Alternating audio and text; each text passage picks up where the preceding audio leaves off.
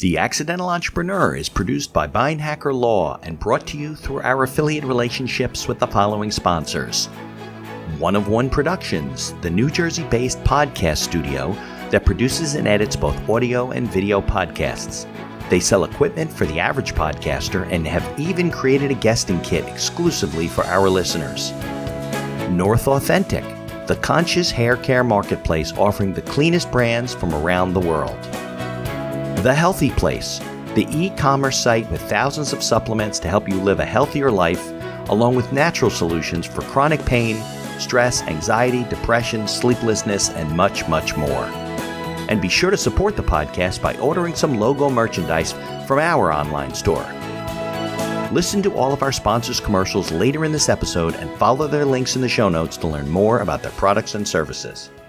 So, Jeff you know, has a global reach, and then they have all this data of that. that right. That's that another thing you know. Right. every sure. day on customer, you know, customer preferences, you know, customer profiles, uh, you know, real estate demographics, uh, you know, um, uh, you know, uh, like uh, usage behavior. So you're you're, you're um, building this robust data set sure. that helps you you know, target market in, in a much richer, and all that's passed on to the franchisees. So you, right. you have you have this global reach Huge of customers, sure. and that you can never you can never get uh, on your own as a local independent operator.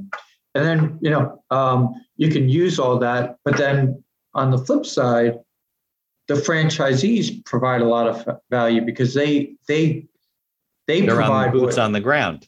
They provide yeah. what a big operation can. Right. They talk to you as a customer one on one. You want your clothes folded a certain way. You want a special detergent used. You, you know, you you want to know that your kids' uniforms are going to be ready for their game. All right, I'm going to make sure that this is done. Uh, you know, you you need your clothes picked up and delivered. All these types of things.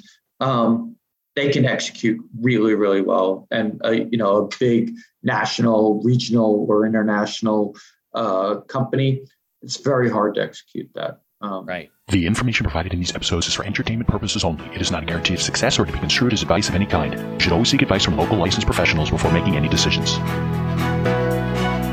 The dictionary defines an entrepreneur as a person who organizes and manages any enterprise, especially a business, usually with considerable initiative and risk. People often start a business without much choice, perhaps due to a job loss or just being dissatisfied at work, and they come up with an idea they just know can be successful. They become entrepreneurs by accident. That is to say, their success or failure happens by accident, not with intention. My name is Mitch Beinhacker. I'm a corporate attorney and a business advisor. You're listening to The Accidental Entrepreneur, my podcast about how to achieve success on purpose, not by accident. Join me along with our monthly guests where we share our knowledge and help you get a hold of your business. And now on to today's episode. Hi, Peter Stern. I'm managing director of Mr. Jeff. Happy to be on the podcast today.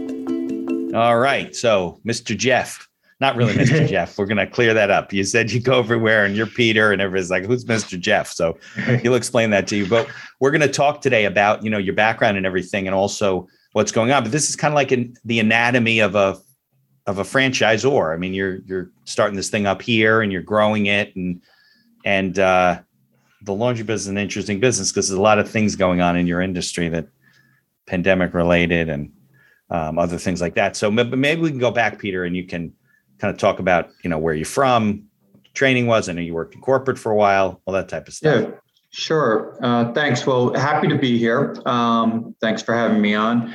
Sure. Yes, uh, it's been a uh, interesting journey for me in in life and in, in my career. So I started uh, had a finance background, started consult on the consulting side of PricewaterhouseCoopers uh, many, many years ago. And through a mentor of mine that I had uh, interned with throughout college, got introduced to a uh, you know a pretty um, dynamic entrepreneur who owned the largest chain of laundromats in the U.S. This is going back uh, 20 years. Um, okay.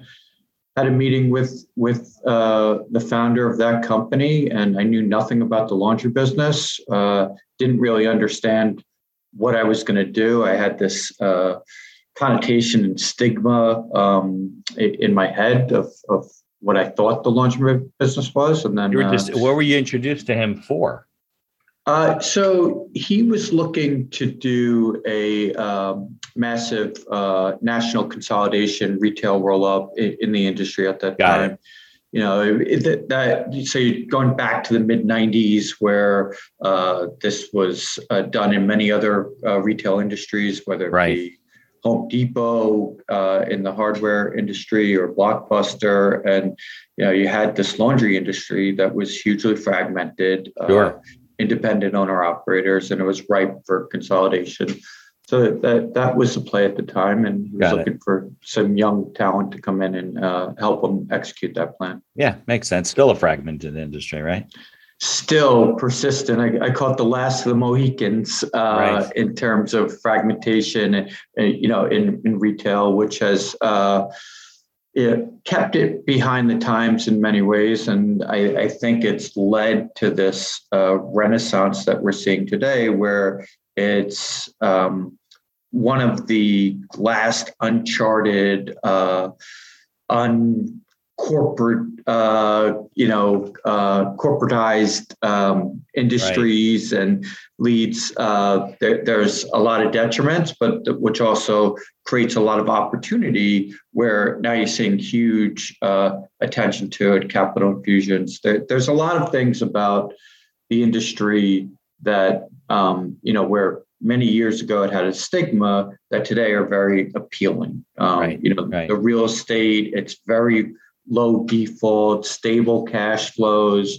recession proof, Amazon proof. I, I mean, it's everything proof. We, right. We've last 20 years, we've seen, you know, uh, the Great Recession, um, you know, almost a financial blow up of the system. You've seen Amazon effects. You've seen 9/11, Black, and and the laundry business uh, has only gotten stronger. Um, right, right. Well, people still wear clothes, especially if they rent places, right? They're renters. They don't necessarily have a wash and dry in their apartment. They're going to go and do and do laundry. It doesn't matter what's going on. You, you, even if they're in the pandemic, you might not be going to your dry cleaner, but you're wearing clothes. It's it's an essential daily need, and um, you know it, it's it's not going away. Like like you said during the pandemic, dry cleaner cleaners got hurt, but laundry just continued to pile up. It, it, it became, you know, more and more. No pun intended. It, it, yeah. it, became um, more of more of a necessity. Um, yeah. And uh, you know, and and what you've seen uh, in recent years is a huge shift and trend towards the service end of the business, the the wash and fold. Right. So where dry cleaners got hurt, you know, even before the pandemic, clothing was uh, getting more and more casual. So you had less dry cleaning, right? More more regular clothes. Um, right. Even business shirts don't get dry cleaned, right? They get washed and pressed. So if you're not going to dry cleaner with dry cleaning, you're why are you going to pay? It's more money you're paying really yeah. to get the shirts washed and laundered. Yeah. Um, so you've you've seen this trend. Um, you know, developing over the years, uh, and uh, there's been a lot of attention paid toward towards it. And um, a, a, lot of that's where a lot of tech and innovation and attention is going to space. I think also the younger generation has really um, they they get uh, a bad rap for a lot of things. Uh, you know, we we condemn them for their work ethic and the different way they do things. But they, the one thing that I think that they've taught, uh, at least me, and I think we should all take heed of, is they've really figured out what the most uh, valuable commodity on earth is, and that's your time. Right. And that's something that I look to that that they they've really shown me, and uh, you know, time with uh, family, time doing activities that you like, time even from this new gig economy. They would rather be earning money rather than doing a chore like doing laundry. So with with this less and less of it started with the younger generation but i think it, it applies to like uh, dual income families busy with kids right. everybody is time poor these days Yeah. And, you know, which has created this huge growth in the sector of my industry, which used to not get a lot of attention, but that's the, the service sector and the wash and fold. Right. So more and more people don't want to do their own laundry. They want a good, reliable service to either right. drop it off at a store or somebody even come to their home pick it up right well well i told you and I, I want to get back to what happened with this company and so forth but i told you i have two kids in college and they have these services now. So nobody nobody wants to send your kid on a friday night to sit in the laundromat to do his laundry. That was like an activity when i was in college you know? That's yeah. how you'd meet people but you're always worried somebody stealing your clothes and this and that. So parents don't want the stress. So now they have these services where they have a bag a van comes picks it up. There's an app you can follow where the van is. We the parents pay an automatic fee for a certain amount of poundage, and uh, you know you have a peace of mind of knowing that it's done, and then you don't have to worry about your kid getting mugged at the dry at the laundromat downtown, you know wherever it's located, and you know it's and it, it works, and it's a big moneymaker for these services. Yeah, I, I, I, you know, I go even beyond that. It's going to start with the college kids and and and young working professionals, but um, I, you know, I, I, always use the analogy when I grew up in the suburbs of New York uh, in the '80s. Uh, it wasn't uncommon to see, you know, everyone out doing their own landscaping, mowing their own lawns. It was like a tradition. Um, and then uh, you saw a lot of uh, landscaping companies pop up, and they had a routine service, weekly uh, landscaping service. And now it's basically obsolete. It's ve- very rare that you'll see somebody doing their own landscaping. Right. I think the same is going to be true for laundry.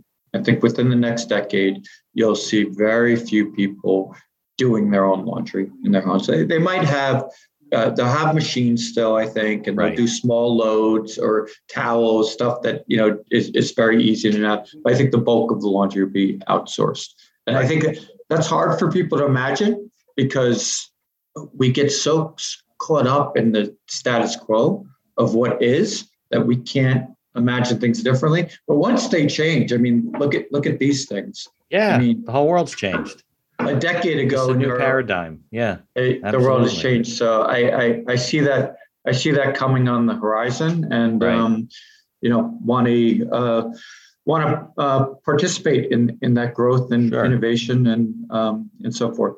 Okay, so let's go back the twenty years back. So you were you talked to. Did you join this guy? Yeah, yeah. Okay. So uh, I I came on board. Full time with the organization. And uh, obviously, you know, technology in those days was different, right? Sure. Uh, they, I, we still had stores that operated with uh, you coins. know coins right. in the machines. right. We were one of the early adopters back then of the card system, which was revolutionary. Um, yeah. which is now archaic. Uh, yeah so uh, you know now everything's going much more towards mobile and app pay still not in this industry yet but it, it's it's coming um, right. so yeah we, we're still coin operated and because the industry was so fragmented even stuff that existed you know in um, just rudimentary form like pos systems right. and uh, business management systems that were uh, uh digitized at, at that time um, didn't exist in the industry. So we we actually we were one of the, the few large scale multi unit operators. So there was nothing built for us. Um, and it's very it's it's not efficient to build technology we weren't big enough you know while we were big for this industry we were minuscule compared to other mass retail so it wasn't really efficient to build our own technology systems. Right. So we we built these ad hoc, like manual uh, systems to run multi-unit the best that we could, but um, it was really bootstrapped together. Um, sure, sure. Well, even now that's become inexpensive. Inexpensive. I remember it was a half a million dollars to do an app for your company. Right.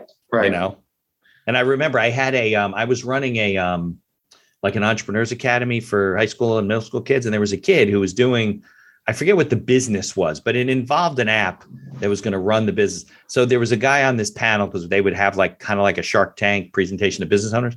So the kid gets up, knew all of his numbers and everything like that, and one of the criticisms, one of the panelists was like, "How are you going to do that app? It's going to cost you like one hundred fifty thousand dollars."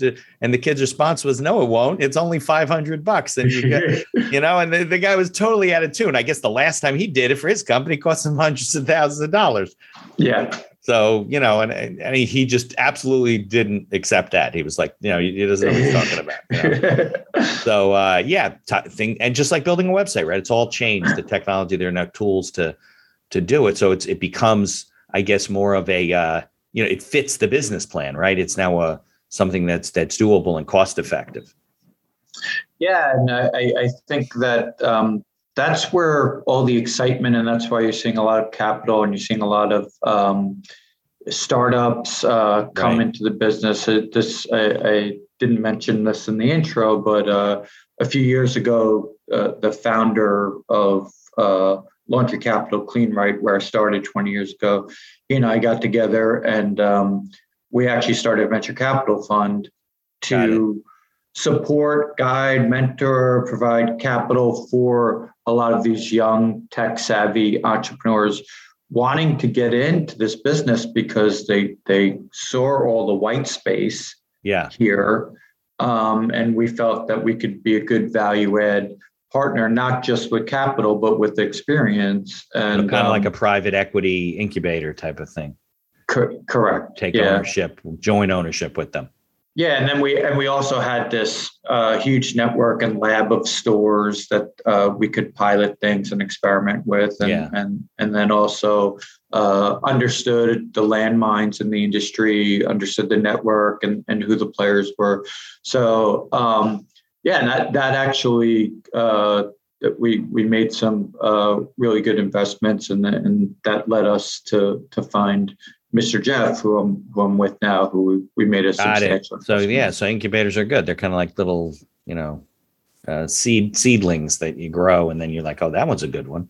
Right. So so right. you sold that you and this guy you sold the uh, the old the first company that you were no no the, fir- the first still company's uh, still still in existence more okay. of a old line operating company traditional uh, multi-unit big big box laundromats um, so that was part of the problem is that uh, you know we had this uh, big balance sheet heavy operating company that had yeah. been operating for 25 years. And um, you know, it, in a lot of ways, we saw change coming in the industry, but it's always hard because you're almost disrupting yourself and there's a conflict there and there's a push yeah. and pull. And there's a cost, so, right?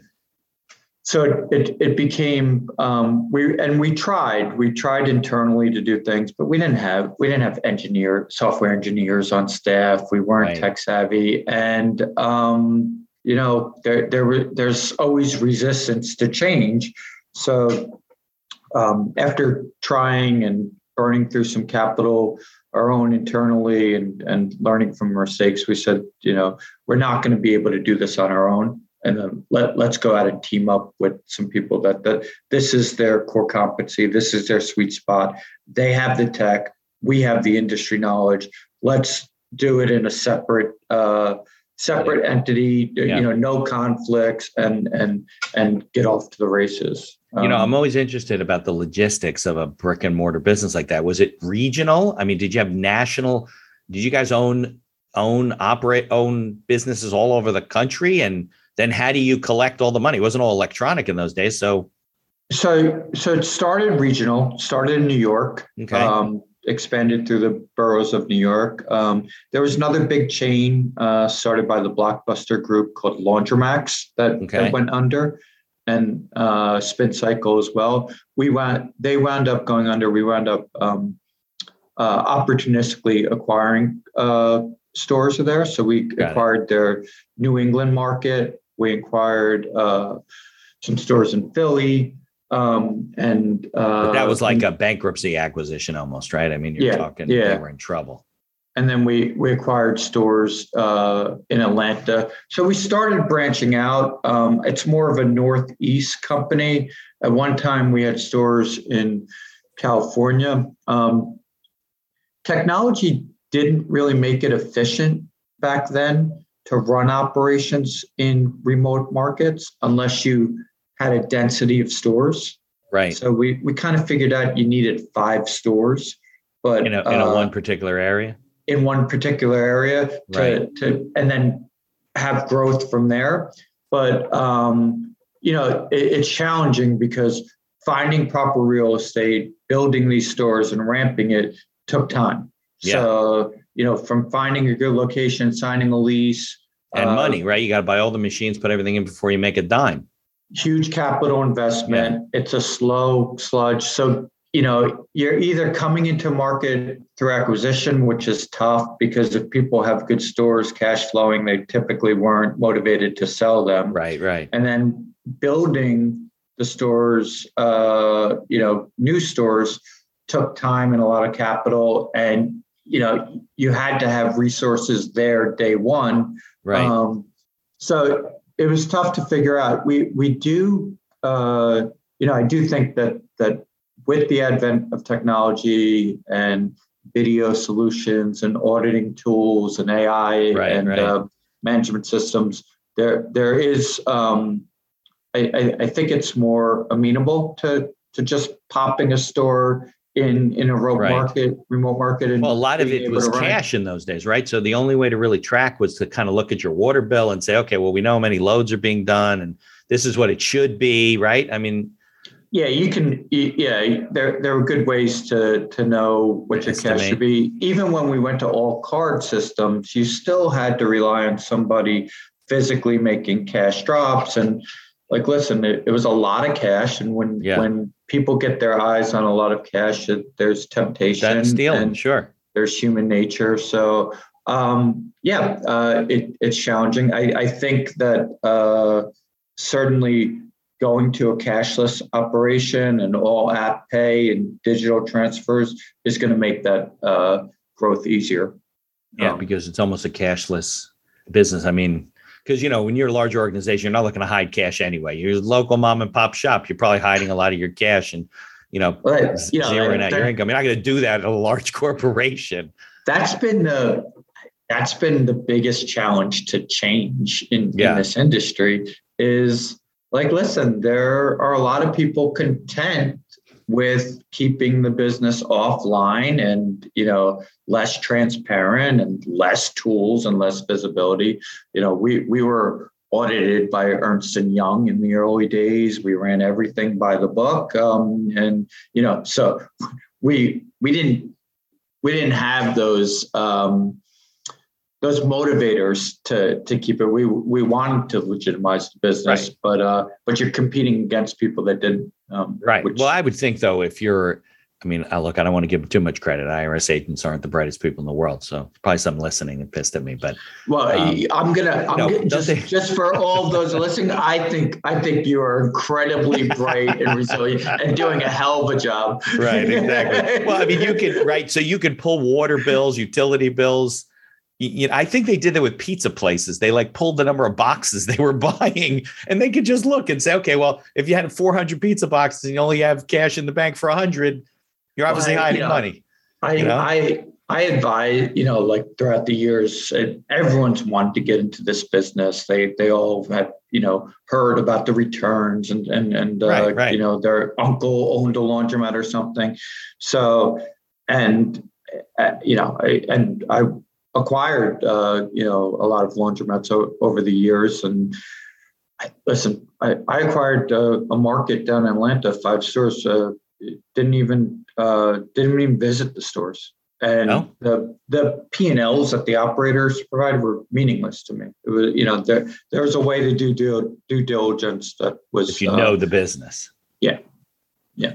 Got it. Got it. Got it. All right. So, so then you exit. So let's, yeah, take me through. You were with them, you, and then you met Jeff because you started the private equity incubator, we'll call it, right? And uh, yeah. yeah, So we were we were uh, I was blown away. Um, Jeff had uh, you know we there we, is a Jeff, right?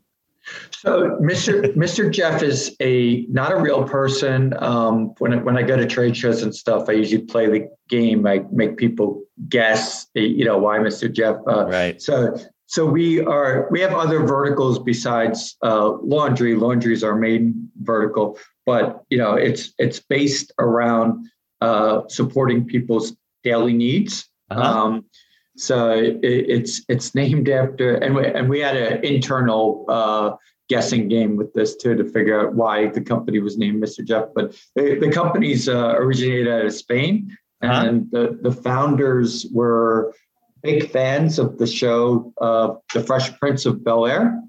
And if you remember that show, their butler was Jeffrey. Yeah. So Mr. Jeff is named after Jeffrey. That's funny. From- That's good piece of trivia. Yeah. Yeah. That's funny. Um, That's funny, funny. Yeah. I remember. So so we came across this company you know we we were very you know us centric um, didn't really pay much attention to what was going on around the world uh, so like unfortunately like most americans um, you know uh, but uh, when i started doing due diligence for the fund and, and looking for investments uh, came across mr jeff and was blown away i mean they they they you know literally started in 2016 i think uh, started franchising towards the end of 2017. But not in the US, right? They were overseas. Not in the US, uh, internationally, and sold over 2,000 franchise uh, across 30, 40 countries in, in just a couple of years.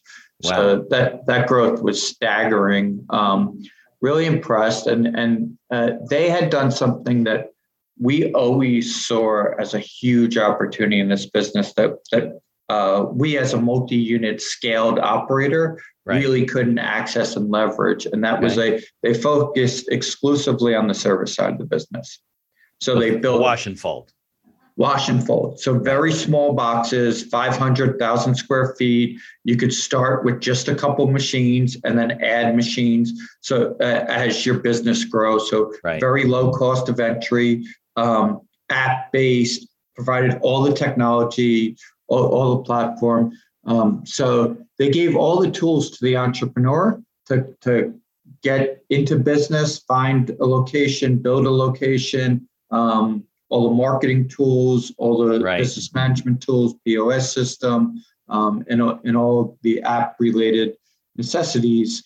And and you know put them in business and got them off to the races. So sure. th- this was something we always knew worked. We, we saw it in a rudimentary way, whether we sold stores uh, to in, individual yeah, actual operating stores, right? Or we did like sublease arrangements or management agreements. We yeah. always saw in the hands of a good owner operator, they could take the over the counter business to new heights, to the service side of the business. Right. Uh, we couldn't. Um, you know, a, a lot of limitations to running that through. You wanted a local guy, skin in the games, and that he's he's self motivated. Business, you got to have the relationship with the customers. Um, right. Um, you got to control the business in the right way, and there's a huge trust factor in laundry.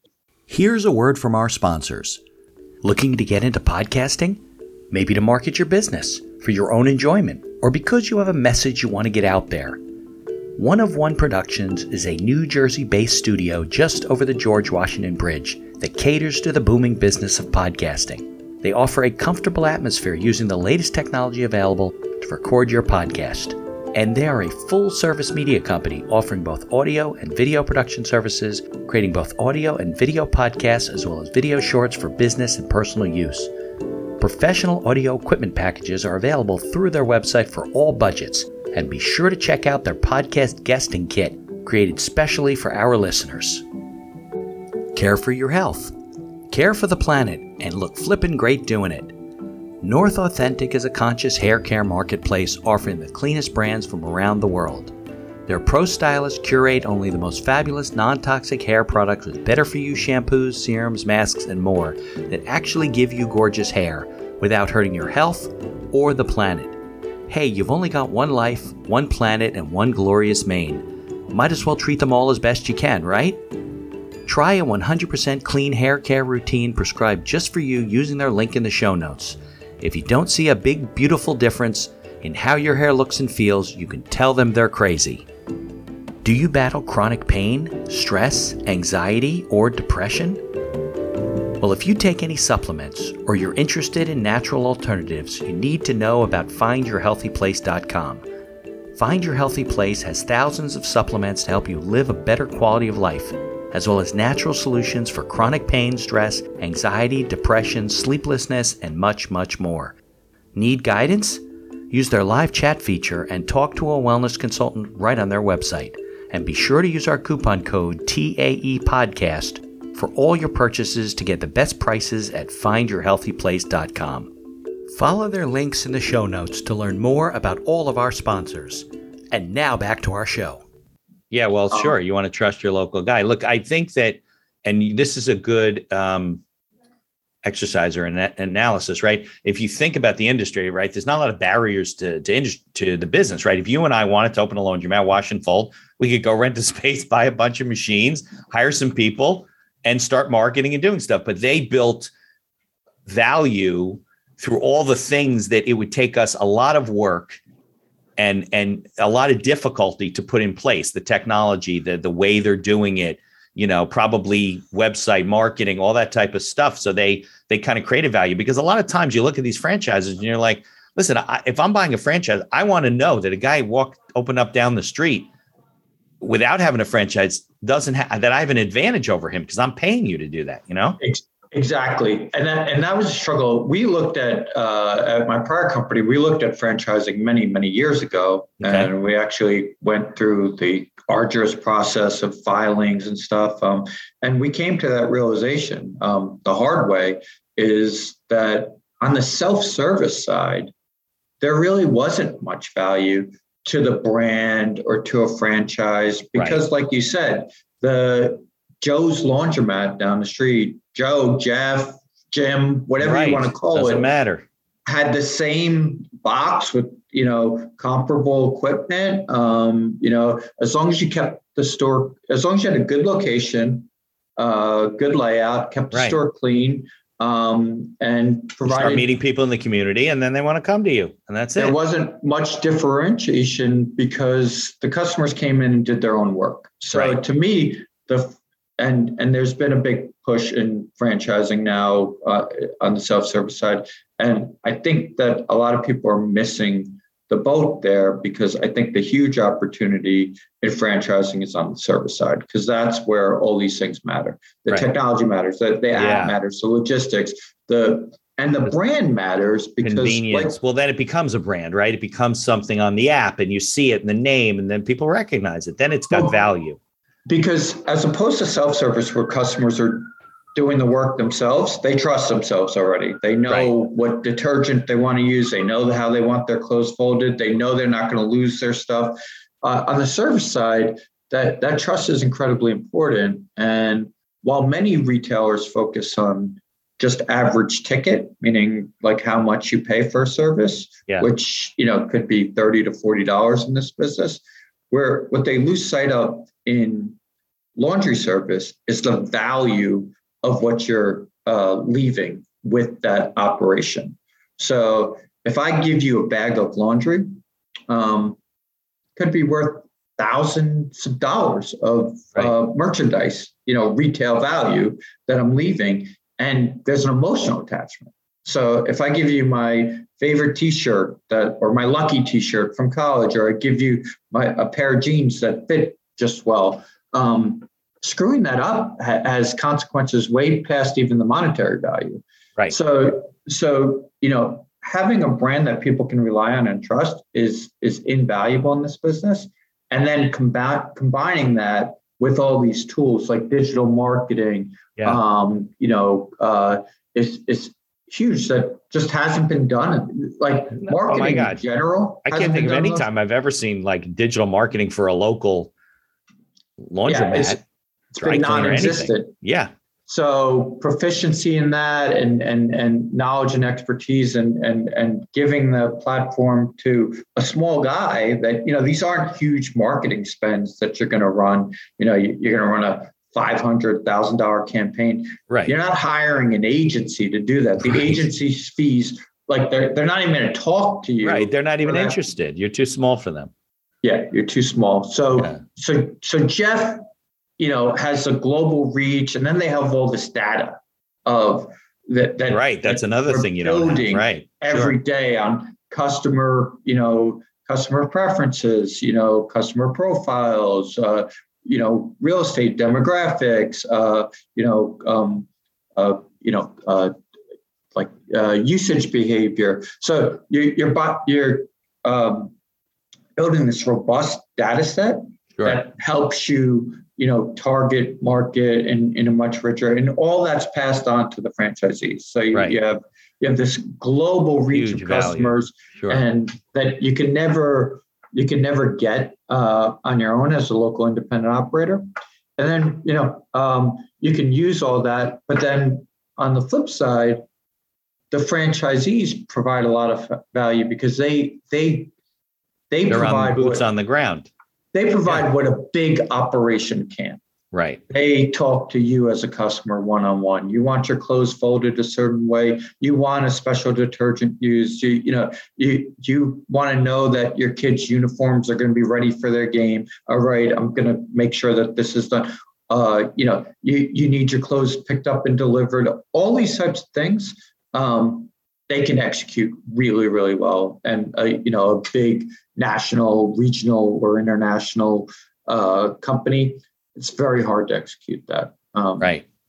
So so at that point you had found them or they found you and you were just looking to invest with them or help them or mentor them. I mean, you said he's got 2000 franchise locations. What do you need you Yeah. guys for? Came across, uh, you know, uh, read some materials on them. Just basically reached out to the CEO cold um, to start a dialogue, uh, and uh, And they had no presence in the United States, right? none. But you know, uh, the time, you know, like everything else in life, the timing was great yeah, they were when I reached, yeah. they were looking to launch in the U.S. Oh, but okay. they understood that uh, the U.S. was very different than international. Um, so they really wanted uh, to partner up with somebody with laundry experience in the U.S. who knew what they were doing, Right. um, and uh, so they they viewed us as uh, a really good value add uh, investor. So we first came first came on as an investor, invested through the fund. I also invested personally. but to build a US operation or to be invest we in the whole company? invested we we invested in the parent company. Okay. But uh, part of uh, part of the agreement was to also help them launch in the in, in the U.S. So we began working on that, and uh, as we started preparing and doing our due diligence and doing some initial market outreach, um, the excitement and momentum just started to grow. We believe the the growth in the U.S. is going to be monumental um, and explosive. So the uh, we decided that they needed somebody full time to lead the effort here in the U.S. So I came on. Uh, I left the fund and came on full time with Jeff to to run their U.S. operations. Yeah. So talk about the logistics or the business planning side of it. They they were coming to the US and it's basically they're a new franchisor, right? I mean, you don't none of the filings they did anywhere else counted for anything except maybe they had some of the verbiage, right? Com- completely, completely new. Uh, Yeah. You know, we can't we can't use any of the you know uh, performance overseas. Right. in our- FDD does not allow you to use their performance data, right? Nothing. can't can't can't talk about it. Uh, so it's it's challenging to launch a new franchise in the in the U.S. and that's exactly what we are. As opposed to you know like uh, internationally, you could talk about all your success. They have looser rules. Yeah. yeah, you get you know um, it's really strict uh, here in the U.S. So uh, to a large extent, we're brand new. Um, if I'm talking to you as a new franchisee, I can't. I, I'd love to Right. talk You, to you. you can say we have no locations. We're just getting started. We have started. experience, but we have nothing else. Isn't that Yeah. section 19 of the FDD, right? People yeah, leave it blank. Like Yeah. they don't want to say Now, anything. Our, our item 19 is, uh, you know, is is blank and and Because uh, it gets you know, in trouble, is what happens. Is you you know, Yeah, and, and like, listen, um, unfortunately, there's been a lot of abuse by that's the problem. uh, exactly right. by franchisors, right? and um, and it's put Making in there for and stuff. for good reason. So, uh, but I tell people uh, when I'm talking to them, like like listen, the the laundry business standalone. Yeah, it's not a new industry.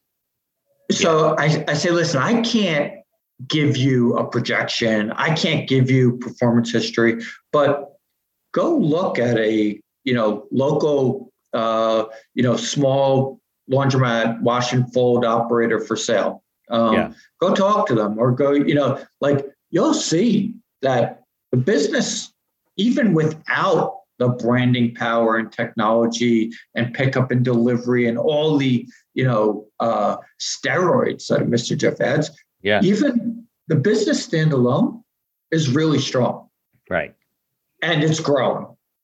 So then you decide like, okay, if I if I have a uh, if I have somebody like Jeff supporting me, right? Uh, you know, from a corporate scale and helping me with everything I don't know, and and the efficiency of the marketing and the and the technology.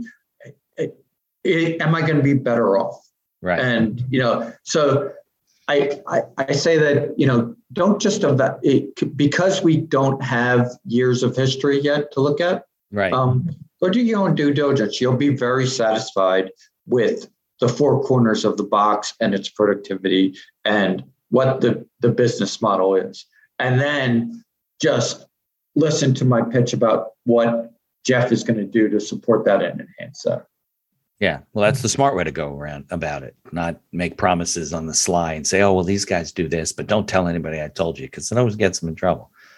Yeah. You know, people ask like it's not it's not rocket science uh, running it, but it's you know you have to be a good operator. So right. the quality of the operator will make a huge difference in the box.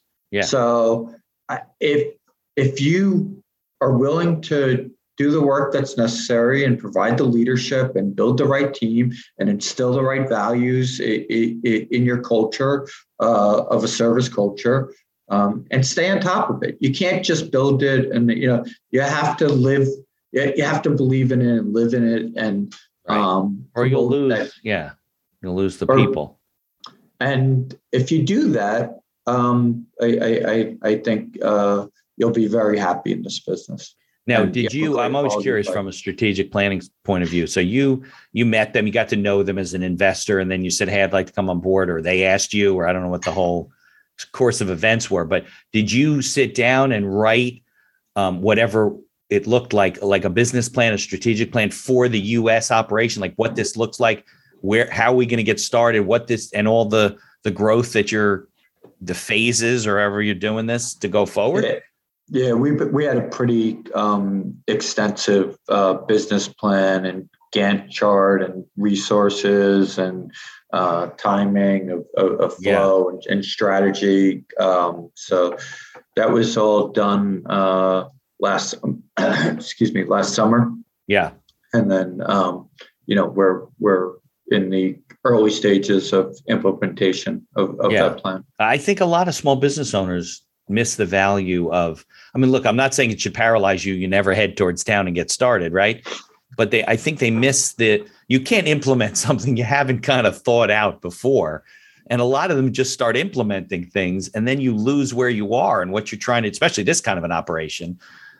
So, you know? so it's, so it's interesting because um, i think there is a balance between yeah, I definitely. think I think on one end of the spectrum, there's people that just plan and plan and plan, and then Never they get paralysis right. of analysis because they they see all the roadblocks ahead or potential roadblocks, and they say this doesn't work, so we have to revise the plan, and they never get out of the gate. Right. And I've never seen a plan for a business like as it starts completely it never changes. Right. never changes. Never. So that's that's not the point of right. the planning. And I think not the point.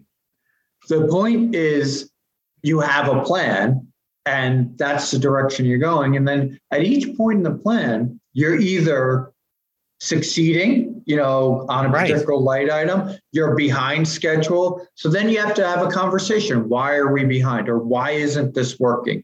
And right. is it we need more resources? Is it that the plan was off mark there? So each yeah.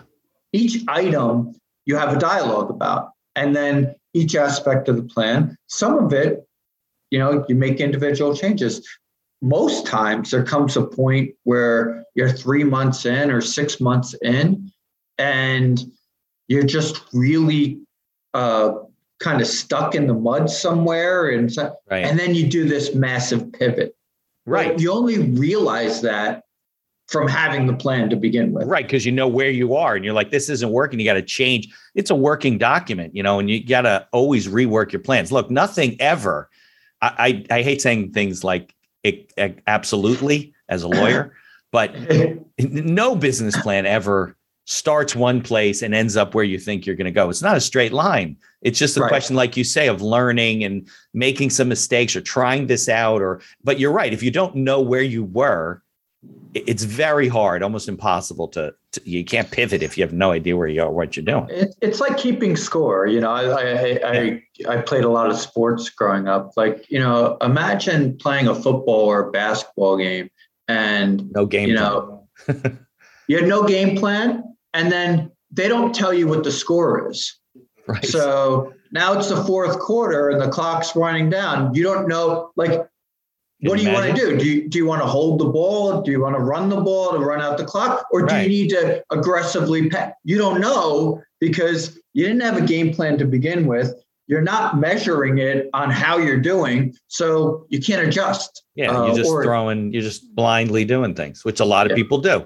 Thus, thus, the accidental entrepreneur. People just they do. They make decisions in in a box with their eyes closed. It sounds weird, like looking back at it and your skills and what I've experienced and all the people I've interviewed. It, it doesn't make any sense to do that, but people do. They they get. I don't know. They just think that it can work out, and they and they do it. Look, that's why franchising is attractive to a lot of people. It's a business in a box, basically you have somebody to walk you through to help you to call to you know follow the instructions right to put the furniture together And I that, know what you know, it is. That's what we do. You know, we're with the entrepreneur every step Right. of the way. With like they're they're not there to ha- they're not supposed to have this experience. Like that, that's okay, but Right. they have to be open and willing to help. Uh, we help them guide uh, through the experience, and uh, you know, I I, I think. Uh, Another important aspect of the planning is, you know, you you mentioned this earlier with Shark Tank, which are more people are familiar with, but at at every stage in a company's life lifestyle Yeah. life cycle Yeah. you need cap you need capital. Right. And when when you know if you're starting with friends and family maybe they're okay with not having a plan because they love you. Right. But as the business grows yeah nobody's giving you money without a business plan. Without a a plan. pitch deck and the whole thing right. And and the more you understand your business understand where you made mistakes how you adapted and can show that the more credibility you're going to have yeah. to capital markets or potential investors in belief that you're going to be a good steward of their capital. And right. if you watch shark tank they drill these uh, men and women on or even sometimes teenagers yeah. on their business. And if they don't know their numbers and they don't know what they did and they don't understand where No they're going, how they confidence. could, then the, the concept that they have is somewhat irrelevant. right Because well I mean, and i understand they spend three or four hours with people they we only see yeah, short clips and stuff, but they spend a lot of time with them. Look, uh, you and I both know the the investor who's listening to your pitch deck, reading your business plan. He knows that whatever this is, is this there's going to be bumps along the way. There's going to be roadblocks. There's going to be things that don't work. So they are investing in you, and the fact that you seem like you understand what you're doing and you've taken the time to to lay it out and all that kind of stuff. So yeah, it, it plays big in turn when it comes to raising capital. I, I, I wish I, I, I wish I was compensated just on ideas. that would be nice, right? I, I you know, I, I, I'd be a billionaire. Right. Like I, I, I've had idea. I, you know, like I always say, I remember talking about the concept of Uber as I was waiting in New York City on New Year's Eve for a cab in the freezing cold. I'm like, they have apps, they're geolocated. Why can't I just, you know, somebody wants a fare. Why can't, you know, And you're probably not the it. only one. right. No, that, you know, but, but somebody went out and executed it. Yeah, yeah. yeah. when Um, I was at Cornell University, I graduated 89. So 85 to 89, we started this small company. We were freshmen called, it was called Chris, the Computerized Ride Information System. And we lo- we realized that people were going home, they were traveling places, and there was no way they wanted to bum a ride from somebody supposed to take in a bus and they would connect on the bulletin boards and stuff. So we were we got shut down because the university said you can't run a business out of your dorm. And you know, we were young, we didn't know anything. Ironically enough, Lyft was started by two guys from Cornell. and but there were no there was no tech. This was in the late 80s. There was no technology whatsoever. Um, but yeah, I mean, it's always about timing and but you can't. It's a lot of it's execution, like you said, and and and you, get credit. But I, am curious, wh- where is uh, uh, Mr. Jeff now? Because I don't. There's no franchises near me. Are you guys just launching? Getting ready to launch? You're in some markets. Our first franchisee is set to open next week in oh. Coral Gables. So, okay, and this this will be coming out a couple months. So today is what March uh, 11th. So next week sometime. Next next week we're having a big grand opening. I'm going down there. Very excited. Um, yeah.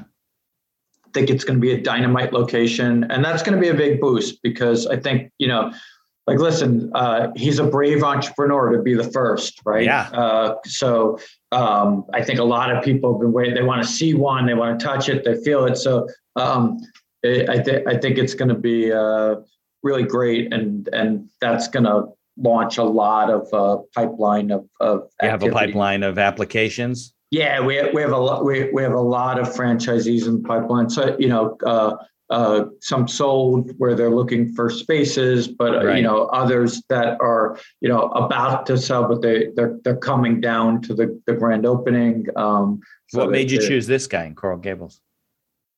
Um, so he's a uh, he has a lot of experience uh, in the hospitality industry in, uh-huh. in restaurant services. So I, I like um, I happen to really like restaurant management experience for this business. I think it uh, transfers really well. Um, they're they're used to managing both the front of the house, hospitality, customer service, uh, interface, you know, on one level, and then back of the house, uh, uh you know, really tight operations and quality control. And, yeah, and, that's and, good observation, and, right?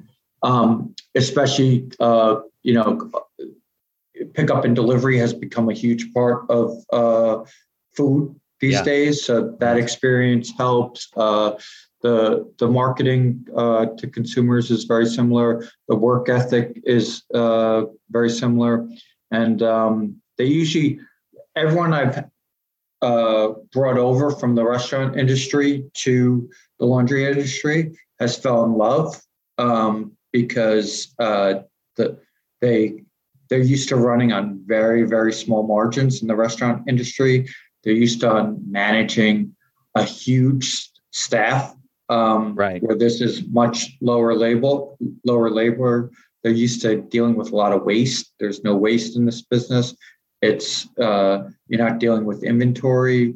Um, so there, there's they can put all their skills and tools uh, to use, and um, but a, a lot of the a lot of the things that they don't like about the restaurant industry don't exist here. So they're they're very happy. Um, so I he's a uh, Sergio is his name. He's a dynamic entrepreneur. Um, I think uh, well versed in all the skills he needs, and I, I think he's going to be incredibly successful. So looking forward. All right. Well, um, so people can. Uh, is it MrJeff.com? Is that the website? Yeah. Uh, okay. It's uh, it's Mr. Uh, MrJeffApp.com. Mr. Jeff app? Yeah. Dot com. Okay. So we'll put those links in the show notes. People are interested in getting franchise information. Um, and they should watch for a Mr. Jeff coming near you as the business change. I know we talked about like I was seeing like little Tide places popping up uh, for a while. This was a couple years ago, and then they kind of stopped. Um, but I guess that's big corporate not executing well. Yeah, that that was uh, also was uh, Tide cleaners. They right. they were focused on They're dry cleaning. dry cleaning. By, by the way, Mr. Jeff also does dry cleaning through a wet cleaning process. So Got it's, it. it's uh, you know doesn't have any of the perc. It's uh, all all uh, natural, um, but it's sort of flipped where right. That's not your core business. The laundry is your core laundry is a stable, you know, steady repeat business. Everybody do, has to do laundry, you know, once a week or sometimes once every two weeks, uh, you know, but um, where dry cleaners has become, you know, it's a declining business. The frequency is less, so it's a it's it's a much better customer acquisition model through laundry that you can then, you know, uh, get that steady clientele and then also provide all the dry cleaning services as as they need it. Um, so I think uh, Tide came into the dry cleaning market uh, probably at the worst possible time. Um, it was like when the big, you know, precipitous drop was was coming.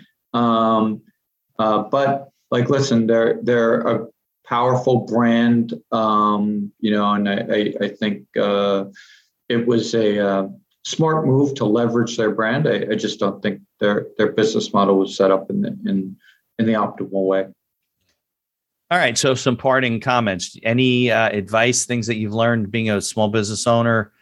I mean, you're kind of a small, you're a big business well, that runs I actually, small businesses. Uh, I didn't mention this earlier, but I, I actually did own uh, laundromats of my own personally.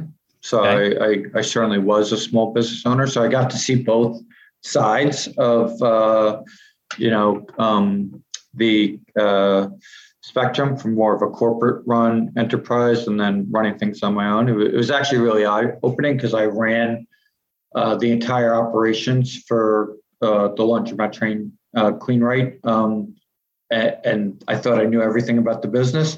And then when I acquired my first laundromat, I realized all the things I didn't know because it was it was uh, much more hands-on, direct uh, level. But um, you know, advice to an entrepreneur sending out, I think I think you already uh, hit on one of the key points: is develop a really good plan. Yeah. Um, understand that you're not supposed to know everything.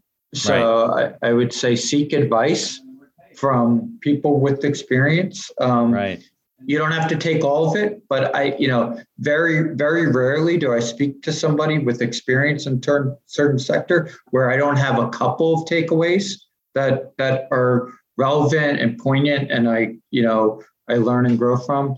Right. Uh, read a lot, um, network, but then in terms of the operation of the business, I, I think that um, you know, like, listen, focus, always focus on the basics. Um, yeah. Take care of your customer.